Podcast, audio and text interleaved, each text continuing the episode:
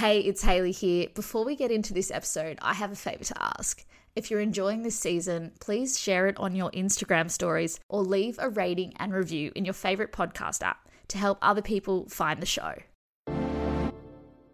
Hi, I'm Haley Dunn, and this is Beyond Reality, the podcast that explores the world of television production by chatting to the people behind the TV shows you love. In this episode, I catch up with supervising producer Katie Horbury.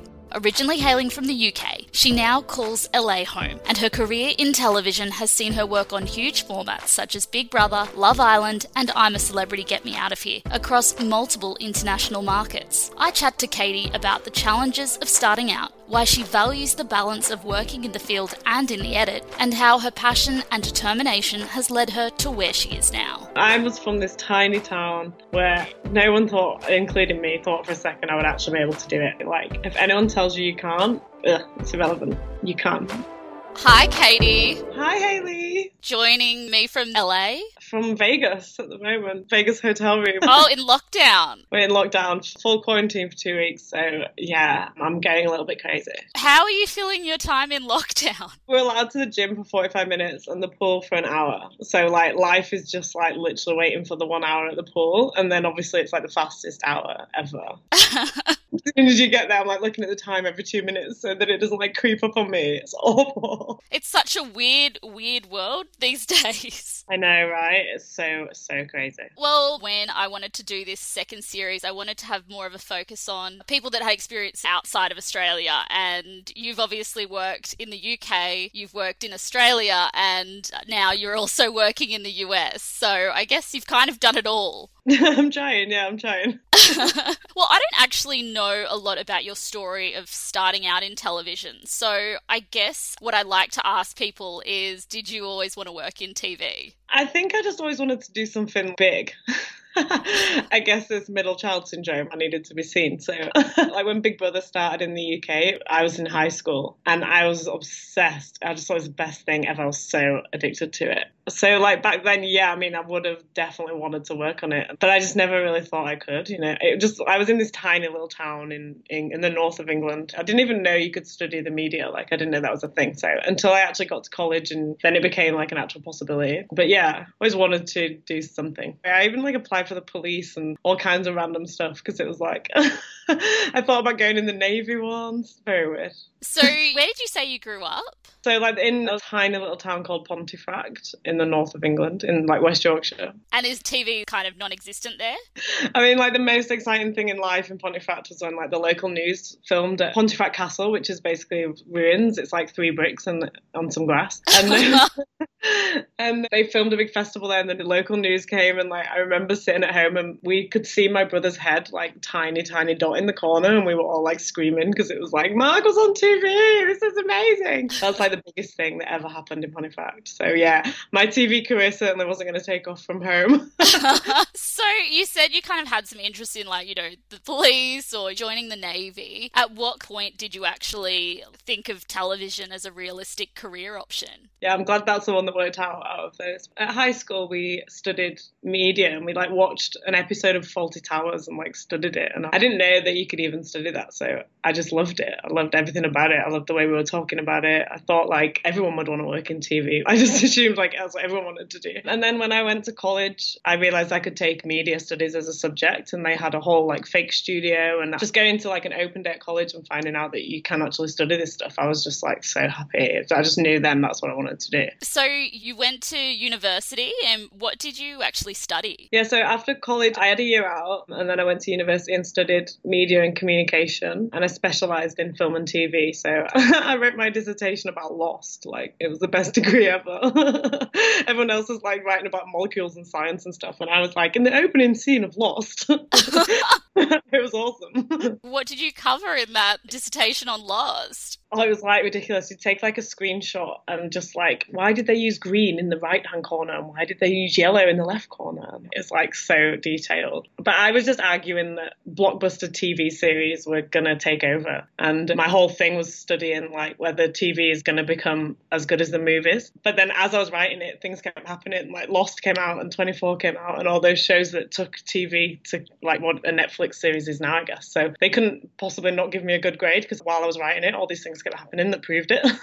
so I was like onto a winner. It was great. You're like a trailblazer. You were all over this stuff. Yeah. So while you were studying, were you more interested in kind of drama or reality TV or like what kind of area of television or film were you interested in? Well, I think like everyone has the like snobbery of like obviously the dream would be to work in film or work in the movies or whatever, but I think deep down I just wanted to work on trashy TV stuff. like there is that kind of attitude with some people that film is the be all and end all, but reality TV is just so much fun. Yeah, definitely. I mean, I just love the pace of it. You know, you can work in a movie and you'll shoot the same scene for three days and you'll just be like going out of your mind. Whereas in that amount of time, we've made three episodes, you know? Yeah. reality TV is funny. It's the funny moments all the time, constantly. Like, and the team that you work with, and the ever changing industry. You're always going from job to job to job. Like, I just love the whole vibe of being freelance. Yeah, and while you're at uni, were you doing any kind of internships or work experience in the industry? Yeah, I mean, we did a three-year degree, and the most valuable thing that came out of it was two weeks working on X Factor, which. I obviously could have done without being at university. But yeah, we were really lucky. Part of our course was that you had to do work experience paths. And then X Factor were touring around the country, like doing auditions in all the big cities. And I was in Birmingham. So uh, me and a couple of friends got jobs on it. I mean, we literally were standing outside a door, letting people in and out for most of the time. but still, just being in that environment at that age, like I was so young and X Factor was like the biggest show in, in the UK. So I, I thought work experience on X Factor, I've made it. Like, I've, I'm never going to look for work again. I was like, all the work's going to come flooding to me, which wasn't the case. But at the time, I was like, this is amazing. I love that. I think, yeah, that first moment, even when it is work experience, when you work in television, it's just like, wow, the scale of things yeah, you know, just being in that environment, like the pace, seeing the producers, everyone running around with cameras, getting interviews and stuff, like it was just the whole atmosphere around it and the energy of being in that environment. I was quite happy standing on the door and just watching everyone. And we got to sit in some of the auditions as well. And for that to be my first experience of TV, I thought I was going to have to crawl my way up from like some unknown show, you know, and that would be where I'd get in the end. So for that to be my first experience was amazing. I absolutely loved it. And I just, it was so motivational because I just knew watching those people run around and like just grabbing interviews and the good singers and then the bad singers coming out crying and just the whole thing, just seeing how the show gets put together. I just knew that I, I wanted to be one of those people doing that. And once you finish uni, what happened next? Well, that's the funny thing. So I leave uni thinking, okay, I got a first in my degree, but then no one asked me about it ever. but then because I'd done X Factor work experience and I did Big Brother as well while I was at uni, so I left thinking, oh, I'll just I'll write to as many people as I can at ITV or whatever, and I'm sure I'll get a job soon. Like honestly, a year later, I'm like still at my mum's. I was working in a petrol station. There's a two minute walk away from my mum's house, and I honestly used to stand like looking out the window, thinking I'm gonna grow old and die in this petrol station. this is not what my life was gonna be. It's not what I thought. After I've gone from X Factor to petrol, it was a bit stressful, yeah. But um, eventually, you know, you persevere and you persevere. I knew like I had to get to London. That was my thing. I couldn't be in a small town, even if I didn't work in TV. It was still my goal to get there. Then a friend from uni ended up working on a show, and she got me on it for four week, five weeks contract. But obviously, to move to London, like you need a house, you need a six month house lease and all that. So my mum was freaking because I was like, I'm doing it. I'm just gonna go and, and wing it. And my mum was like, you, how can you possibly? You can't do that with this. It's a six month lease. You need a job, but you're not gonna get a job that's six months. So how are you gonna get a lease? Like she was just worried for me, obviously. And I was like, see ya, I'm going. That's the thing, though. Like, I mean, like television is so hard to break into and it's all about timing and connections and you know being in in the right place at the right time. And for you it sounds like you you finished uni or you were studying in Birmingham and then you went back home while you were trying to find work. But you're not in a place where there's opportunities so you kind of need to be where there are opportunities but it's a catch 22 because you don't have the opportunities, so you don't have the money to get a place in one of the most expensive cities in the world. Completely. Like, it was so difficult. I once had a call from a company. I was back at my mum's earning like minimum wage. And then I'd get a call saying, Oh, do you want to come in for a chat? Like, we got your CV or whatever, come in for a chat. And so I'd be like, Yeah, great. So I'd, I'd book a train, book a hotel. I'd end up spending like over £100 just to go there. And then I'd go for the chat. And the person would kind of just assume that I'm in London. So they were like, Oh, so we don't have any jobs at the minute, but I just wanted to meet you. and I'd be like, oh, okay, great. I mean, it's still worthwhile because obviously then if jobs come up, then they put you forward for the job. But at the time, I was just like, oh, come on. Oh, it's relentless. So yeah, I think the finance of starting out is, was definitely one of the biggest struggles for sure. I guess for you as well. I mean, you said that you finished first in your course. You know, you've come out of uni with this amazing media degree. You've got a little bit of work experience up your sleeve. And then it's just like, okay, when do I start? And it's not really like that for most people really. It's yeah like you said it's a difficult industry to get into. I, I was embarrassed to tell people in Pontefract that I wanted to work in TV because it was just so ridiculous to like anyone at home like oh I, if I told them they'd be like oh great but I knew they were thinking yeah good luck like no chance. Yeah. So all of all the doubters as many people that said oh you don't know anyone that works in TV I was like well then I'll go meet some people that work in TV like I had never had that attitude that I couldn't get there yeah. Until until I got a year into sending emails, and then I started to think, okay, maybe maybe I can't. but I was always just so determined, and as soon as I'd like studied it and met people that knew people that worked in TV, it felt more achievable. And you're right, it is timing and it is difficult, but then as soon as like you get one step closer or one thing happens, you start getting really creative about how you're gonna contact people and what you're gonna say and how you're gonna like connect yourself to people. Like I used to go through the credits of shows I wanted to work on and I'd work out people's email addresses from the credits and email them and stuff. And I had this massive document and you only need one person to consider you that's like you can send hundreds and hundreds, but you know, eventually someone will need you. Someone will get sick or someone will not turn up to a shoot. You know, that's how you'll get in, I feel. Or that's how most of the time. Totally. Unless, unless your mum's an exec or something. most of the time, I think the way you get in, if you don't have much experience, is when production's in need and you're there at the right time, the right place. Yeah. How many emails do you think you would have sent in that first year out of uni? Honestly, like I just had this massive list of contacts and I just added and added and added to it. Anytime I had an idea of how I could work out someone else's email address, someone else's, someone else's, I'd just add to it. And then every month or so, I'd just send, Hi, I'm still available.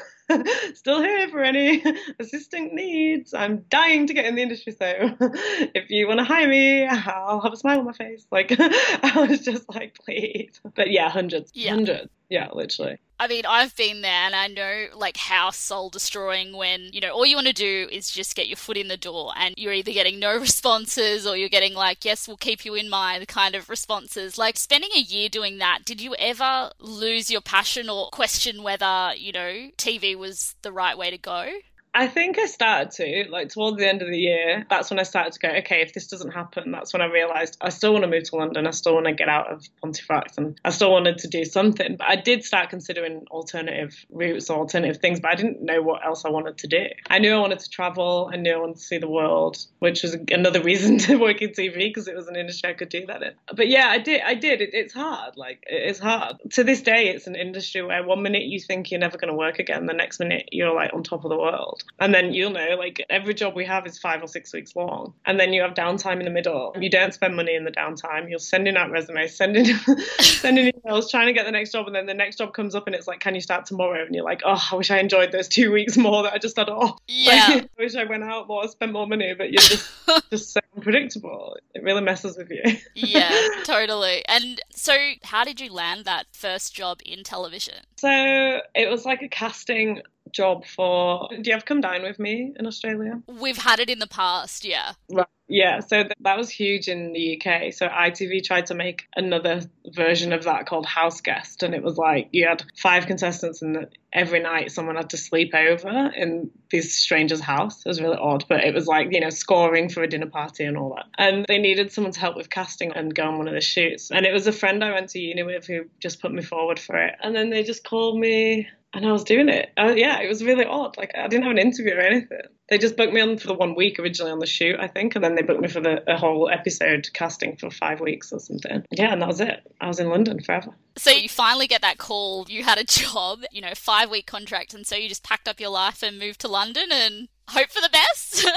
Pretty much. I had friends there that I stayed with, luckily. And then, yeah, just the next job came up, the next job came up. It is that once you're in, you're in kind of thing. But there were still big gaps in between jobs and all that. It was always a struggle those first few years because you're paid pittance anyway when you're starting out. And then London's obviously well expensive. So I, but I lived with friends, but it was always like you're kind of living like paycheck to paycheck, you know. So you have to really, really want it but I was so motivated by every day I had on, on sets because it's an environment I hadn't been in really. Like you learn about it at university, you learn at college, but it's just not the real thing. So once I started once I was actually spending time on shoots, watching the producers, dealing with the contestants and stuff, like I was just so motivated by it every day, just feeling like I was just learning so much, you know, constantly. Yeah, and what was? You sort of said it was a, a casting and you were out on set for that first job on House Guest. Do you, do you remember what the actual role was? Like assistant, like a runner. Yeah. So I was literally like going to the supermarket buying snacks for the crew and like waters, labeling tapes. Like it was so minor, but they just need an extra pair of hands there sometimes, you know, like holding people behind doors while they're interviewing people and helping with lights and all the odd jobs. It's like when you start out there, you're in the perfect position. Like if you're a runner, you're in the thick of everything that's going on. So you're just looking after the presenters, you're looking after guests. You obviously like have no control at all over the content, but you see it. So you just learn so much. Once you become a researcher and an assistant producer, you're not quite so involved in every single aspect of the show. It's like at the time it feels like you just want to move up, you want to be doing more, but it's the best time of your life. Like you can work on a show if there's 10 runners on a big studio show, like you just have the best time because you've got no responsibility, even though you feel like you've got the responsibility of the world because you're a runner and you want to make a good impression and you just want to move up and go somewhere so quickly. But really, like I look back now and I'm like, man, I wish I enjoyed those times a bit more. totally. it's just so much fun when you've got a good group of you. I lived in London. When I was living there, I was working as a commercial producer, but I knew that reality TV is what I wanted to work in. And I had one contact who I'd actually met traveling, and she hooked me up with two days running. So I did one day on Alan Carr's like New Year special. Yeah, which brilliant. It was hilarious because during the record, I was uh, tasked with being the on camera bar person. And so I was like meant to be pouring drinks and like getting all the drinks for the celebrities on stage. And at the time, it, like I didn't really know who they were because they were all British celebrities. And this was years ago. And one of them was James Corden. who's obviously huge now, but I just remember there was an ad break and I had to like pour a beer and for some reason I like I went to pour it and it just it foamed up. Like the whole thing was just head.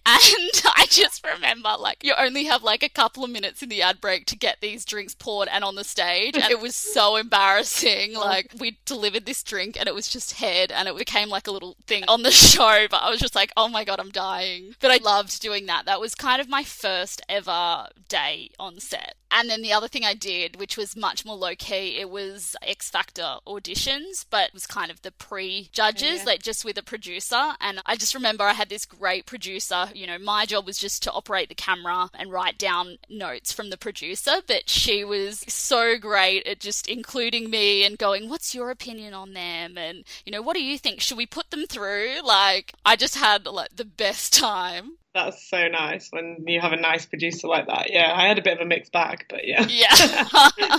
that and some didn't. yeah. But yeah, no, it's a great experience, that isn't it? You feel like you're in the judging seat. You feel yeah. like you're going to be the next Simon Cowell. Yeah. I was like, God, don't let me sing. No, no, no, no. We're behind the camera for a reason. We don't need to be singing.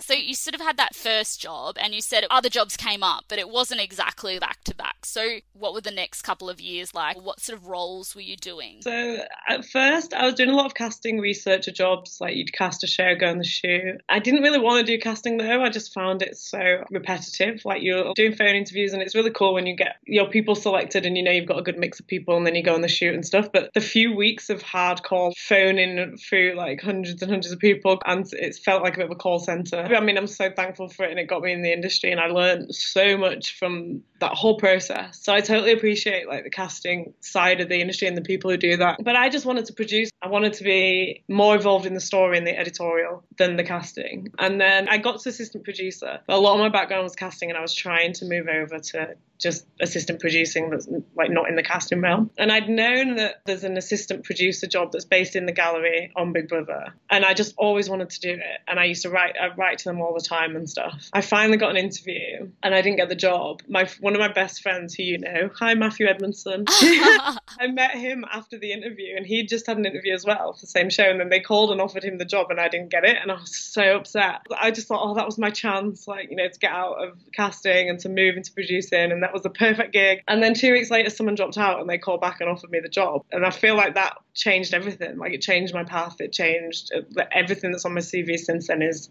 off the back of that show. And just learning how to produce. Like I always say this, I'm so thankful to be able to work on that show. And I moved it to producer on Big Brother as well. And in that producer role, you produce in the gallery, you produce story, and you produce in the edit, which is quite unheard of, really, especially in America. Like the job, people only tend to do one job here mostly so to get that experience of seeing every single part of how the whole show is put together from you know so early in my career it was the best grounding i could have asked for it was the best show to learn on and everything i've done since then always comes back to how that worked. Like everything I learned there, I'm just so thankful for. Like, and I got to be the voice of Big Brother. I was like insanely happy. and then to put their microphones on, I was like, I'm Big Brother. This is wild. Why do you think you loved working on Big Brother so much? I think it's just the pace of it. Firstly, it was a lovely team always, and it was just always a really nice vibe. I looked forward to going to work, even though I was there for an eternity. And I came home and watched the show, and I'd wake up and just be looking forward to going back there, which is obviously rare. But then, like, yeah, if you're if you're story producing, you kind of you're watching, you're deciding what stories you like, what you want to put in the show. You're doing paper edits, you're talking to the editors about how to cut it. Then you're back watching. It's just a really good creative bubble to be in. It really gets your juices flowing. You know, you're just on the ball all the time, and it's just it's so rewarding. You then see the show that you made like 24 hours before, and it's just so rewarding that whole process. I think. Big Brother is just one of those formats. It's one of the biggest formats in the world. Like everyone knows Big Brother. So to get a job on that, to sort of land that dream job is amazing. Yeah, for sure, definitely. Like, and I think as well, just because because I watched it in high school, you know, like any new show that comes out now, I can think, oh yeah, I'd like to work on that. But because I watched it and loved it as a child, almost, or as a teenager, that's what makes it such an achievement for me. Because back then, you just never thought you would be there. You know, you never thought you would be Big Brother, but you dreamt of it.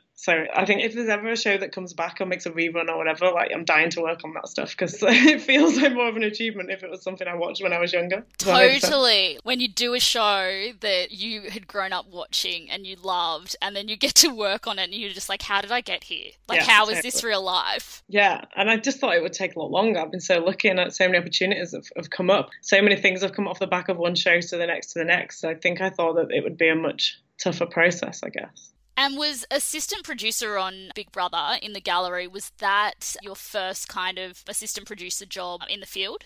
Uh, yeah, I think, yeah, it was. After back from casting, I worked on the Ways Essex doing the same thing, which was wild because Big Brother be the whole summer. And then I think I went on to an Ways Essex shoot and then I'd kind of go back and forth, you know. what was that uh, like? I mean, yeah, it's fun. It's just quite an experience, isn't it? Again, it was just a totally brand new way of making television. Like the constructed reality thing only really emerged in the UK with that show. It was having so many limitations of filming Big Brother the way we did, being able to actually say what you want out of a scene before the scene happens and things like that, and actually being able to produce it to the extent that you are is great because it just allows you to have so much control and be so creative. The hardest thing on Big Brother is editing it if people don't speak in a way that you can edit them. It's so difficult because you can't produce them. You can't say, Can you say that again? Or can you put the question in the answer or all that? You just don't do that. So it can be really, really tricky then to start piecing it together in a way that works on TV. Whereas then you go to show like Towie and you're like, can you say that differently? Like it's just like yeah, it makes the edit inside of it so much easier. So, how many seasons of Big Brother did you do? Oh, just checks resume. Probably about five or six. We'd have the main show for the whole summer, and then there'd be a celebrity series right on the end, and then a celebrity one in January as well. So I definitely did two years of that, which was six. I think I might have done seven. Another celebrity one as well. Yeah, a lot. A lot. It's a lot in our world. It's not years. yeah. But it says something, I think, when people keep going back to it. Yeah, hundred percent. I mean, the show me and you worked on is my biggest one of those. Like the Australian I'm a Celebrity, Get Me Out of Here. I've gone back to that same place three times, and it's just has such a such a feel about it. Like you live in this location that's like going back to the seventies. You're in this time. Yeah, school camp. Like, school camp. It feels like school camp, which is like my favorite thing about it. Believe it or not, you live in these little cabins and you travel five minutes to work every day, and everyone just is in the same bubble. You don't see anyone really from the outside world at all. But you have this whole community feel. And like you go back the next year and there's all these people here that you recognize. It's like a big reunion. It feels like a family. It feels like you're part of a family, literally. Yeah. And that's rare because I think one of the struggles of working in TV, it's like the pros and cons of being freelance. You move around so much. And, you know, we're TV people. We want to move around. We want to learn more stuff. We want to do every show. We just want to experience everything. But at the same time, then you become best friends with someone for six weeks and then you'll go off on different shows and you might not even see each other or speak to each other again ever. Or, or you might work on the same show again with them in three years' time and you'll be best friends again. But just because of the nature of the industry, like if you make a friend in TV and they're a friend for life, then it's really, really strong because so many people come and go out of your life. Yes. That's fine, but you know, if you had a normal job where you work in the same place every day and you had a good friend there, you would see them every day and it'd be really nice, you know. Whereas we lose that after seven weeks and it's always really hard to say goodbye constantly. Yeah. Yeah, it's true. It's like especially on away jobs as well because you literally you are living with these people, you are working with these people, and then often you all live in different parts of the world or the country or, or whatever it might be. You see them every day and then you're just like, when am I going to see you again? Exactly. Although I live in London and be friends with people that work in TV and then we'd leave London and then we'll end up on the same shows. I see more of them when we don't live in the same city because we end up on the same shows. Yeah. with loads of like, you know, Australian shows and Love Island in Fiji and I'm a Celeb. So many of these shows now, the world's getting smaller and smaller, isn't it? We can all live in different countries and work on the same show. They'll bring the whole team back together. It's kind of a small world, reality TV, I think. You know, I moved to LA and there's so many people there on these shows now that I've worked with on other shows or that from England as well. It just feels like a really small world because there's such a value to shooting abroad. So you don't necessarily have to live in the country that, of the show that you're working on, which is such a great, great experience to have to be able to move around like that. Yeah. And before we move on, you know, you spent a lot of time working on Big Brother and you were part of one of the most iconic scenes ever in Big Brother history, I think. Can you explain just the uh, David's dead scenario? I'll give it a go. so, I mean, bit of a touchy subject, but David Bowie died. Obviously, at the time, we had his ex-wife Angie Bowie in the house. So Big Brother has obviously has to tell her that he's passed away and she's obviously really upset. This is really sad. But then another housemate, Tiffany, is in the kitchen. Angie goes in and she obviously just wants to tell someone, like, she's upset. So Angie tells Tiffany, David's dead. Tiffany, what? What? So shocked, so shocked. Tiffany thinks she's talking about David Gest, who is also a housemate at the time, who just happens to be in bed because he's sick. So he's in bed with the duvet over his head. So Tiffany runs out and tells everyone else in the house that David's dead. god. then, then they go and check on David, who's in bed. They pull the duvet down, and David Gest kind of wakes up, and they're like, "What is wrong with you? He's not dead. He's not dead." And anyway, there's this whole like it was five hours long of like this comedy of errors. Like I highly recommend YouTubing if you haven't seen it because it was just like that could only happen in Big Brother. It could like there's no other setup in the world, no other TV show where things could happen in that way that made it spread like it did. And it was just so crazy and so shocking and just like you can see how it happened, but her reaction is so huge that everyone believes her. I felt so sorry for David Bowie's ex-wife. Like the poor woman, she's just got this awful news, and yeah. then she ends up being the victim. They were going for her, like, how can you say David's dead? She's like, but he is dead. Like for ages, she didn't know. No one knew was, what the confusion was. It took so long, and then the moment when she's like, not David Gest, and it's like, Oh, well, why would you say that anyway? And it just like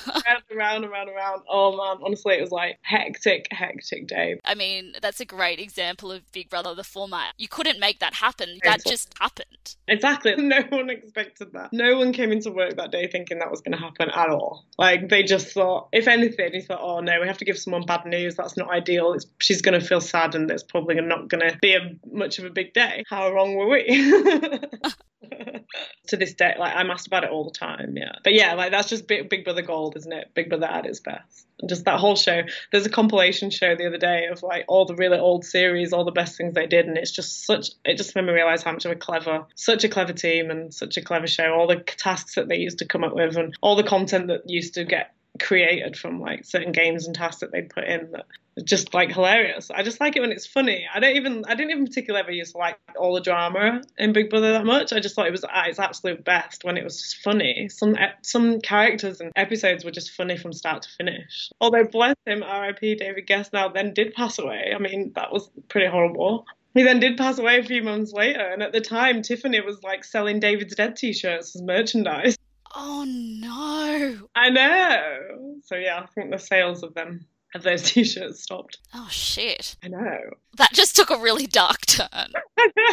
So in the UK, an assistant producer is essentially equivalent to what we call an associate producer in Australia. Is that right? Yeah, that's right. Yeah. And how did you make that transition from an assistant producer to producer? Well, a couple of shows. So I Big Brother promoted me. Met a lot of the assistant producers there go on to be producers. Obviously, it's a perfect. You know, they need new producers. It's the perfect route to be promoted and I was lucky enough to be recognised as like one of the good assistant producers and, and got promoted. I also on the Only Way is Essex, I went and sat in the edit because as an assistant producer I, I knew I wanted to be a producer obviously. But um, I always just had this I always really wanted to understand the edit and how the edit works before I became a producer. Obviously, like I just thought I, I need to understand where it's going to be a good producer in the field on location, you know. And so I used to go and shadow like my friends would be on edit producing The Only Way is Essex and I'd go and watch her through the night. We'd do the overnight shift, and I'd just go in for the whole night and watch them put scenes together to learn. And then I ended up, they ended up hiring me to do a few shifts as a producer for, off the back of that, which was really lovely. And it was someone I worked on Big Brother with actually, and ended up letting me go and shadow in the first place, and then offering me work out of it. And then yeah, off the back of that, I then went back to Big Brother as a producer, and then yeah, that was it. Yeah, cool. I feel like there's so many different terms and ways of saying things. So the UK calls it an edit producer. Australia, we call it a post producer. And Yeah. the US, is it right that they call it a story producer? Yeah, usually, yeah. I'm still confused by this. I've been here a year and a half. And yeah, so I had a good friend here who helped me change my whole CV, which is now called a resume. Um, and like we went through, and every time I'd written post producer or edit producer, we'd made it story producer. But then, like, some shows don't call it that. I'm, I'm still baffled. Like, I think the general rule, yeah, a story producer here in America works in post. Generally. Yeah. But sometimes they're on locations. It's really and then in England, that would be a PD, essentially a producer director, who goes on location and then goes into the edit. Right. So basically, you got experience in post and became a producer, so you could do post and also the field. Yeah, yeah, yeah. Big Brother was so good because you did all three. One minute you're based in the edit, the next shift you'd be based in the gallery, the next day you're based as a story producer. So yeah, I was so lucky in that I could have gone any direction I wanted, and I just wanted to make sure I nailed the edit side and the post side before I did more field stuff, just to make sure I was like, you know, really good.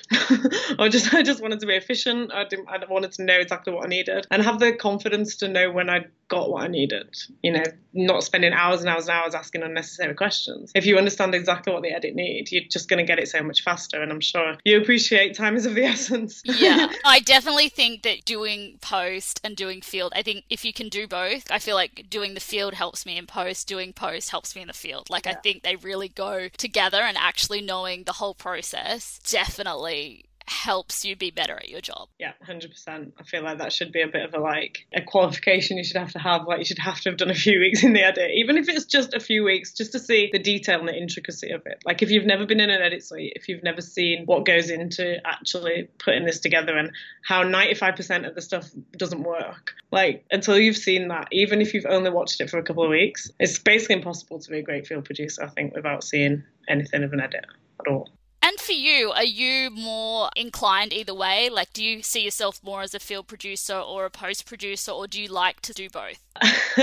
I think, yeah, naturally I'm an edit person. I can watch something and I'm, I've put it together in my head. I'm not even necessarily consciously thinking about how I would put it together. It just, it's kind of like that's how I organize things in my brain, I think.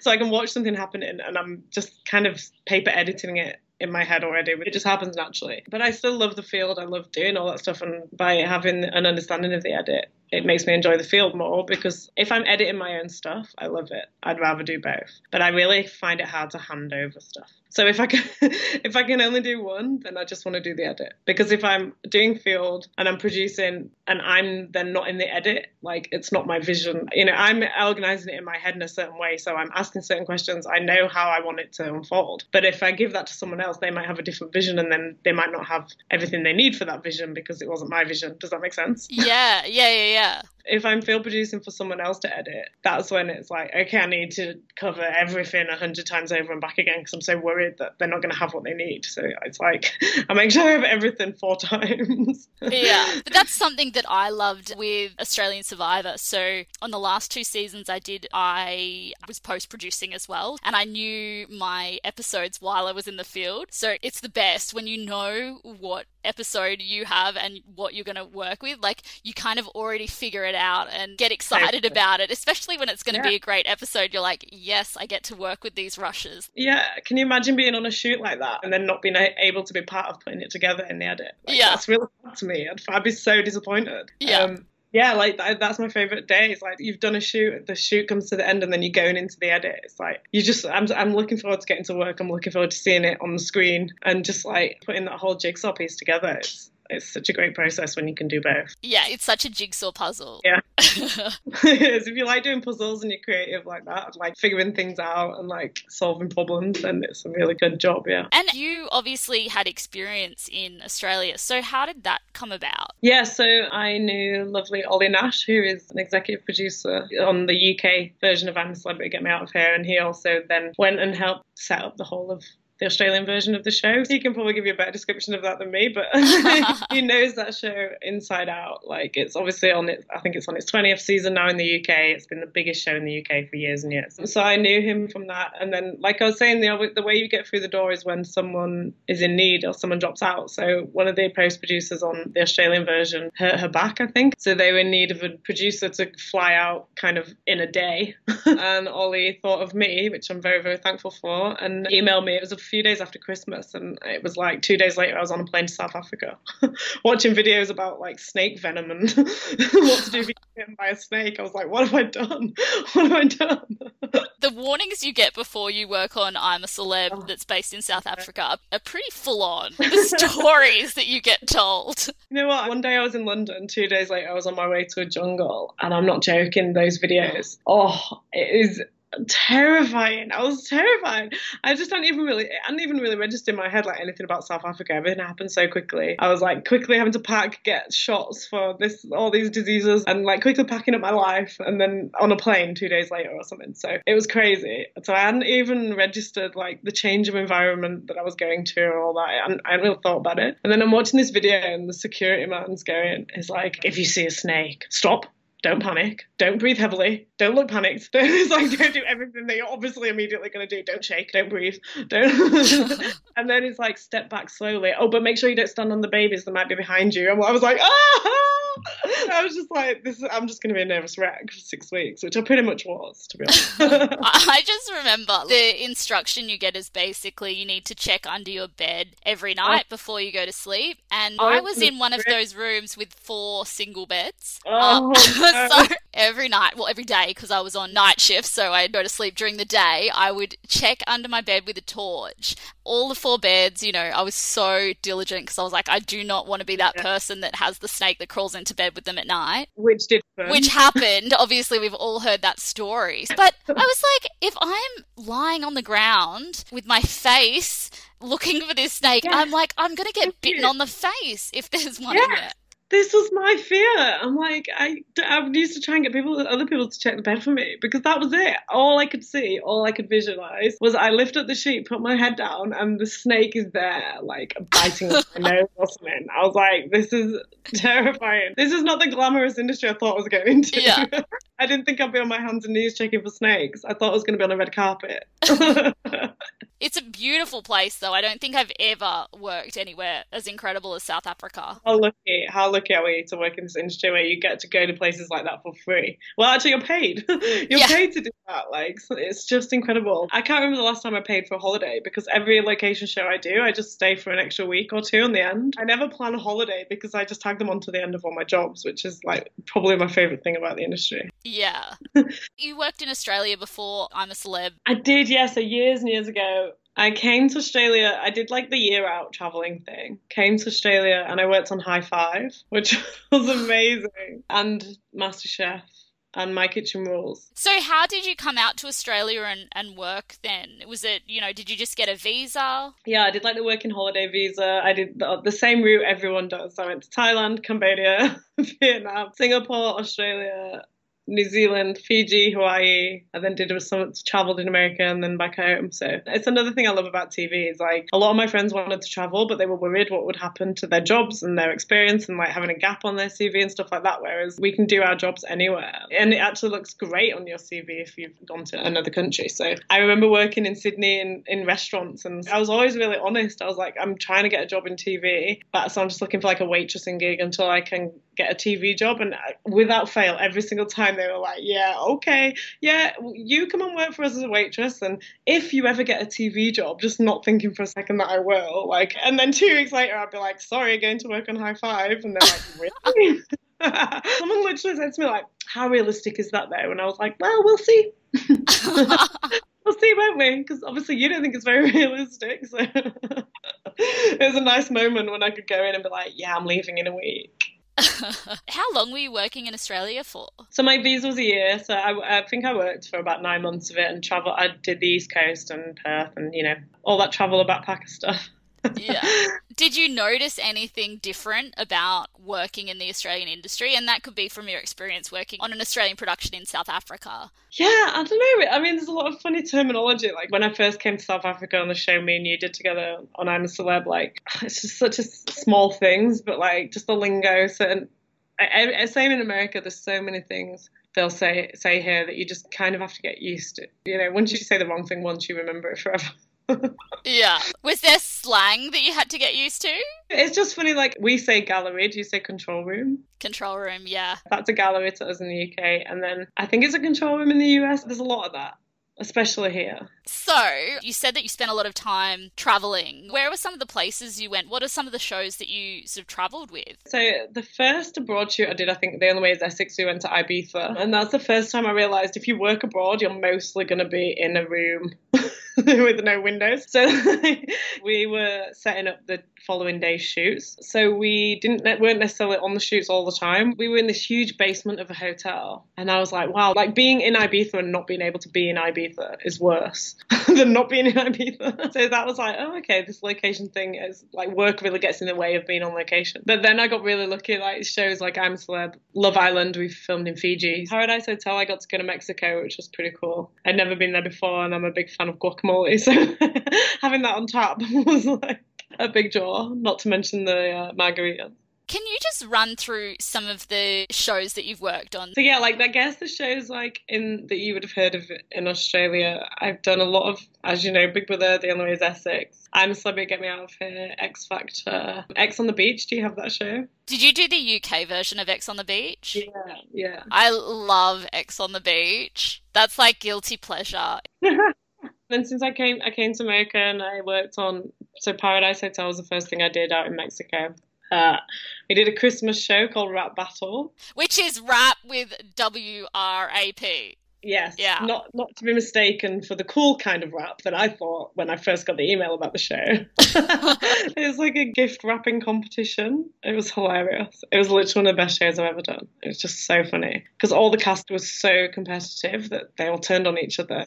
That sounds like such a fun show. It just sounds ridiculous. It's ridiculous. It was like Carson Kressley, who's just one of the funniest people alive, I think. It was so like flamboyant and like ridiculous. It was just ridiculous. The three finalists had to gift wrap a car and they turned them into like pineapples and reindeers and stuff. And it was July and it was 45 degrees. We're trying. We've got all this fake snow, and everyone's just sweating. And I was like, "This is classic TV, isn't it? Like putting blue lipstick on people to make them look cold when they're actually boiling." That's an exaggeration. We didn't do that, but it's funny. It was just like it was so hot, and we were trying to make people dress in like coats and scarves and stuff. So, you've been working in the UK, you've done the shows abroad. What made you decide to move to the US? I mean, I think growing up watching stuff like Saved by the Bell, like seriously, I think I watched so much American TV that like I just always wanted to live here, and I don't even know why. Like I just always did, and I even remember when I first got to high school, I was so disappointed because it was nothing like high school on TV. Because all I'd ever seen was American shows of like high school. I didn't even have a locker, and I was so upset because all I remember is like everyone hanging out by the lockers in so I was just disappointed. That's a really weird answer to that question. So I always wanted to live here, and then so when I went traveling, I think really I thought I was going to end up in LA and never leave. But obviously, the immigration have different ideas.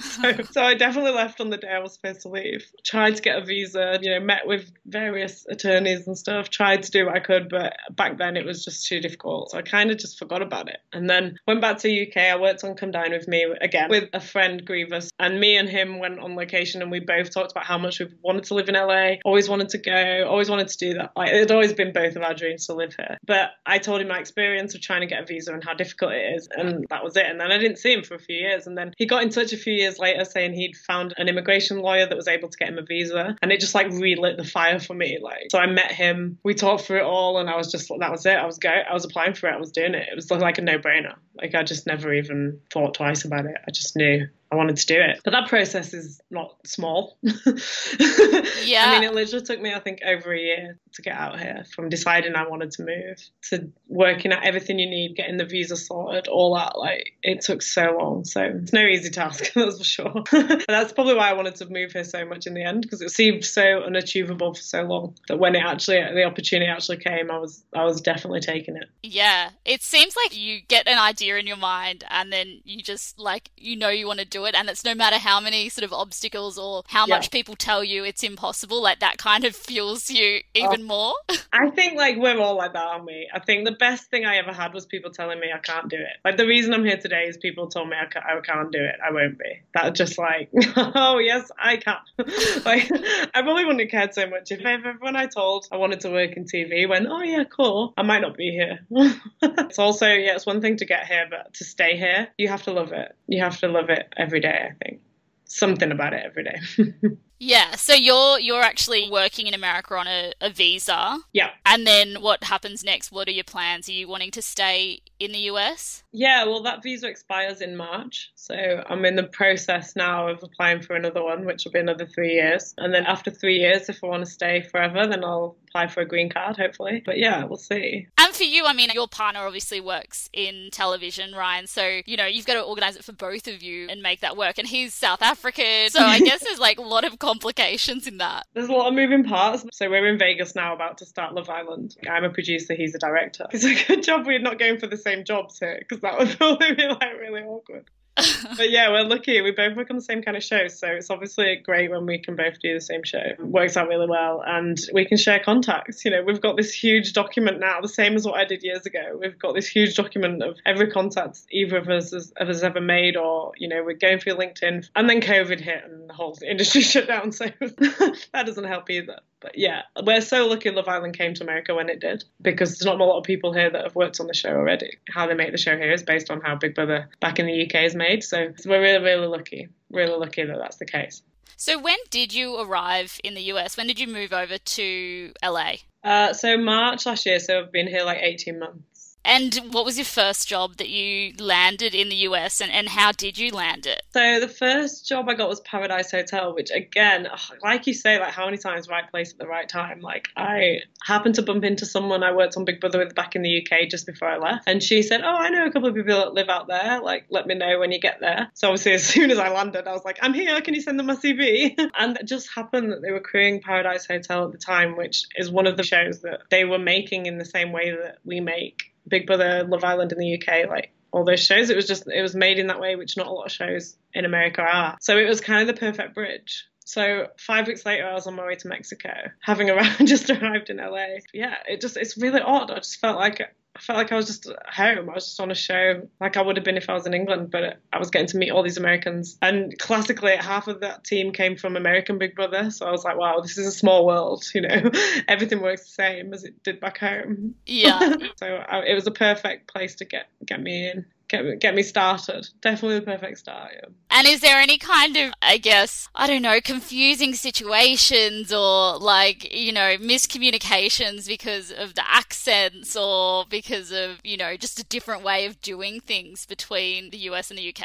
I mean, it's just the sense of humor, like the irony. You know, like obviously the Brit- British sense of humor is irony. It's like self-deprecating, it's laughing at ourselves crude.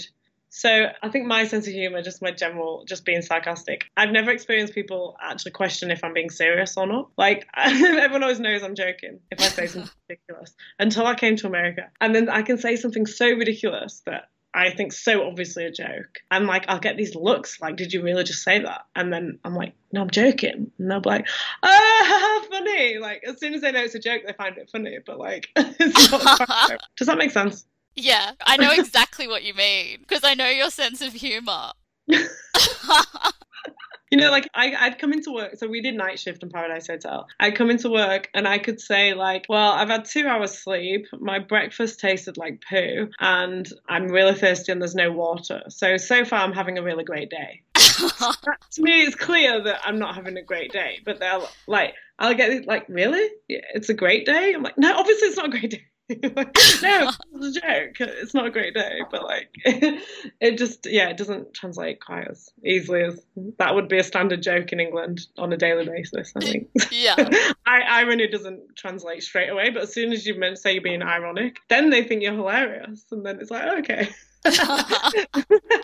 yeah, there's two weeks of getting to know each other. There's like a couple of weeks of getting to know when we're joking or not, and then it, and then it's great yeah.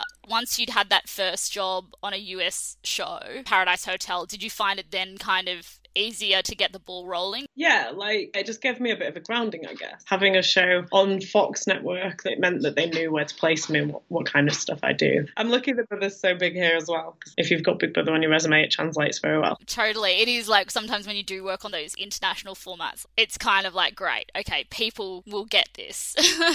Yeah, exactly. Even if you're going for a different show, you can always talk about Big Brother. It's it's the way reality TV began, I think. Totally. And what is your favourite part of working in reality TV? I think every single shift, there's a sense of accomplishment. Say, Australian, I'm a celebrity, get me out of here. I'm a post producer, so I'll come in, sit in the control room, watch they're doing a game or an in camp challenge, and I'll watch it, make sure I've got all the shots we need for the edit. I'll write down all my notes of everything that's happening, time codes, go into the edit, and me and the editor will spend the whole night putting that scene together. We'll screen it to the network at 2, 3 a.m. and then the show's broadcast at 10 a.m., I think. So every single day you've achieved something and it's on TV. It's just such a sense of achievement, you know. Every single shift you will create something that you're proud of, I think. Hopefully, anyway. Not always. totally. And I think there is something really satisfying about working on a format that is 24 hour turnaround or, you know, seven day turnaround because you just, you get that instant gratification, seeing it straight away, getting it out the door. Yeah. When they're real successful, there's a buzz about the show. So people at home are talking about it. They want to know what really happened. They're asking you for the inside gossip kind of thing. You know, when you think something's funny and you put it in the show and then a friend texts you saying, oh, that thing was really funny, you're like, yes. it's really really rewarding, especially like in days like today, like TV and entertainment. I think it's so important. People need it to escape. Like shows we make, are their entertainment. It's escapism. It's something for people to come home from work and just sit and enjoy, and then talk about the next day at work. It really bonds people, and it's easy. It's not too challenging on your mind. you know it's entertainment and that's that's what i grew up on family entertainment going to school every day talking about what you saw on tv last night it's part of my culture it's how i grew up so i really love being part of that from this side as well as watching it yeah and what do you think is the worst part of being in reality tv what's your least favorite part you know what? I bet I put money on like I'm sure every single person you ask says the same thing. It's obviously the hours. Yeah. I don't think I've had anyone that said anything else. you know, it still it still is rewarding though. You know, you get home from a crazy shift. I think I've done like 24 hours before, and, and I know there are people that have done more than that, and it's insane. There is still a sense of achievement about that when you get to the end of it, but it's kind of unsustainable. You need a balance, and the best thing about the, those location shows is you're around your friends all the time, and we work hard, play hard, and I love that. I don't want to not be a hard worker. It's in me to be a hard worker. I love those shifts when you don't even look at the time. It's so crazy. You're just all day long in the zone making the show and you want it to be the best it, it can be. I'm never going to be the person that's out the door the second my shift ends. I'm going to be out the door when I'm comfortable that I've done everything I can to make the show the best it can be. So yeah, like I can the hours are probably partly my fault. Maybe I could leave earlier than I do sometimes. But yeah, it's just it can be a bit relentless. That last couple of weeks, everyone hits a wall. When you first get there, you're so up for it. Like now, I'm in quarantine right now. Like I cannot wait to work an 18 hour day or something. like I want to be exhausted. but um, sometimes it just it does. It, if you're working crazy long days, six days a week, you get to week six and you're kind of like you're at your end. but it is also just the way these shows work and how, how they get done. So I think there is a balance that needs to be found. But I, I don't want to work an eight-hour day. Yeah. Yeah, yeah, definitely. I know it's like we work these crazy hours, but at the same time, you know, if you love it, you just do it. You definitely need to take breaks when you can. Yeah, well, that's also the thing, isn't it? We're so lucky that we're also in an industry. Yes, you can work, work, work, and it will be crazy and full on. But then at the end of it, like wherever you are, how many people get to spend two weeks in the Sour Islands in Fiji, like after they finish a job? That's amazing. So yeah, you know, pros and cons. how long have you been working in television now? So overall, I think it's about eleven years. Oh, makes me feel so old. And you're now a supervising producer? Yeah, but sometimes I'll just do producer jobs, sometimes supervising, depends on the show. I like to know the show inside out before I step up to supervising on it. And what is uh, essentially a supervising producer? As a post producer, I'll kind of be allocated certain scenes and we'll work with an editor to edit those scenes. As a supervising producer, I'm then across all of the scenes of the show. So I'm distributing everything that I want to put in the show to various different editors, watching a rough cut when they've when they've got a rough cut down, making changes, making sure, you know, everything's in there that we want. And then it's much more about having an overview of the whole episode instead of just your scene. It's how the whole episode's working together, how the stories are flowing together, does everything fit? Have you got like a nice mix of comedy versus heart, emotional stories versus fun and lots of lots of movement? Just keep it keeping the whole look and the whole vibe of, of the whole show looking and feeling as, as best it can with the right mix. And I don't know if you're gonna have an answer to this question, but I always think it's funny that when we work in reality TV, we end up doing so many different random things that wouldn't fall within a normal job description. Like, what is the weirdest thing you've ever done in television? The weirdest thing. I mean, I worked at the BAFTAs in the UK a lot. So you're allocated a person who's presenting an award to look after. So I had to look after Ray Winstone, who is amazing, so lovely, so fun, like the per- best person I could have got. But happens to be friends with Leonardo DiCaprio, who also turned up, and Martin Scorsese because they were nominated for an award. So I end up stood talking in this conversation where Ray Winstone's like pretending that he knows me just because he's that lovely and being nice, uh, pretending I'm there as his guest, so that like Leonardo DiCaprio actually like paid me like didn't pay me, but you know at least just acknowledge that I was there instead of just completely ignoring me which was lovely. so that was certainly a pinch yourself moment because Titanic was obviously a big movie back in high school. So that's and I've followed his career ever since. And it was the year he won he won the BAFTA and then he won the Oscar for The Revenant. So it's kind of a big big deal. So that's amazing. What were you doing at the BAFTAs? we were like chaperoning the with the stage manager the people that are presenting an award so it's our responsibility if someone's presenting an award to make sure that they're backstage on time when they're needed. You basically only get them there with about a four or five minute window before they go out on stage. It's a bit of a route to take all the way around the theatre. So if something happens, you know, they'll bump into their actor friend or they'll need to go to the toilet and like you're always like five minutes to get them there. It's, it's quite intense. Yeah. a lot of responsibility. I always think of that moment in the Brit Awards when Harry Styles was on the toilet and I'm like, that was always my biggest fear that like someone someone who's supposed to be presenting an award and a my responsibility is in the toilet when they're called out on stage. it's so hard to say anything, isn't it? Because it's like they're like oh. these big time celebrities, so you have to kind of make sure that you're not offending them, that yeah. you're, you know, being polite, but at the same time, it's like you you have a job and you've got you know comms on or someone screaming in your ear and any other per like any other time, if like you were in the toilet and someone's going, "Where's Hayley?" I'd be like, "Hayley, we need you." That same thing happened to me with Justin Timberlake. I'm like, wait, I have to shout in the door to Justin Timberlake that he needs to hurry up. Like, I, I just don't know how to do that. I was like, ah, um, Justin. like, Justin Timberlake was on the toilet and you had to tell him to hurry it up. yeah, literally. And his like giant like 30 stone bouncer was like stood outside. I was like can you just ask him to hurry up? He's like no no you do it. I was like oh come on. He's got the trouser snake out in there. I don't want to shout him. That was actually that's always my worst fear when I've got comms on. It's like you go to the bathroom and then you hear your name being called and you're like, I'm not gonna answer. Like I'm I'm not I'm not gonna say like hello from the toilet. But then you hear your name and when someone repeats it, you're like, oh god, oh god. Like, I mean, we that is that is just like the epitome of we work with a gun to our heads, isn't it? We can't even pee. yeah. Can't pee. It's just not. You just don't have time. Sorry, can't pee. No, not for like another five hours. I can't believe you looked after Justin Timberlake. yeah, no.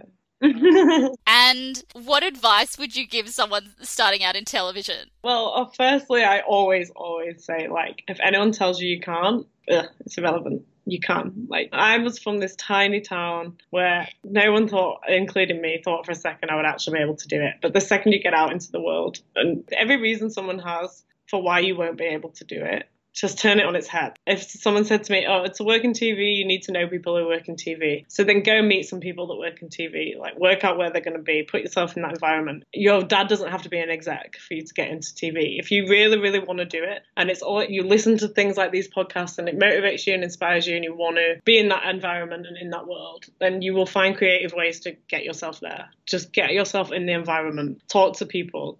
Don't be afraid to tell people it's what you want to do because someone will know someone. Someone will help you at some point. Definitely. That's what you have to do. You have to talk about what you want to do because you never know who knows someone, who knows someone else. And it, it can always lead somewhere because it is an industry where you, you do have to know people. So, yes, like you said, if you want it, you have to work for it and you have to find a way to get to know people in television. Yeah.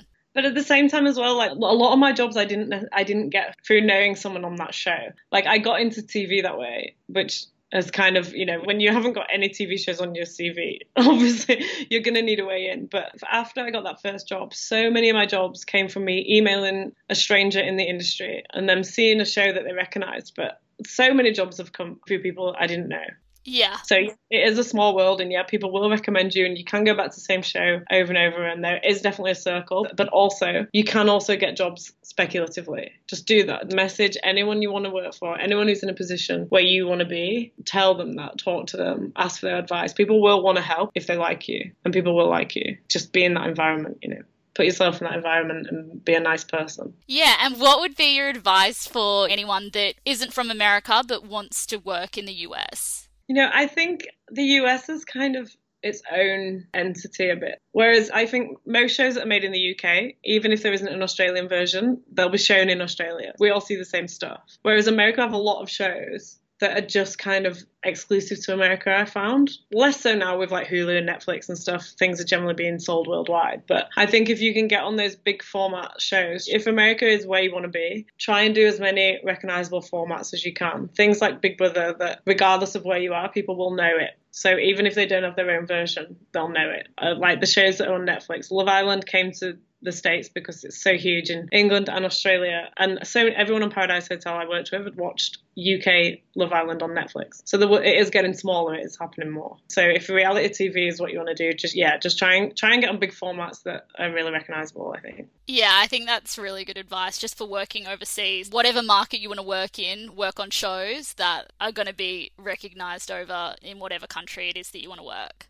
Yeah, and Facebook, you know, the amount of people that moved here that I worked with years ago and I saw on their Facebook that they're living here. Keep in touch with people always. That's the best thing about Facebook, I think. You might not speak to someone for six years, but then the second you're both in LA, you're like, wow, we should meet up. you know, Yeah. just because you come from the same place. That's what happens anyway. You can live in the same place as someone, not see them ever, but if you're both in the same country abroad, then you just feel like you have this duty to meet up. Yeah. So Yeah, keep your circle big. Keep connecting with anyone you work with, anyone that inspires you, anyone that is doing what you want to do, because I guarantee 20% of them will be living in LA in a few years and they'll they'll want to help you because as there is also a really lovely camaraderie here around people that have gone through the struggle they understand it it's not like anywhere else so anyone who's done that is generally really up for helping and that's really nice so, yeah, yeah. Yeah. And for you, I mean, you sort of talked about growing up in a small town where, you know, television wasn't ever a possibility. What does your family think now? Like now that you've, you know, you've made it?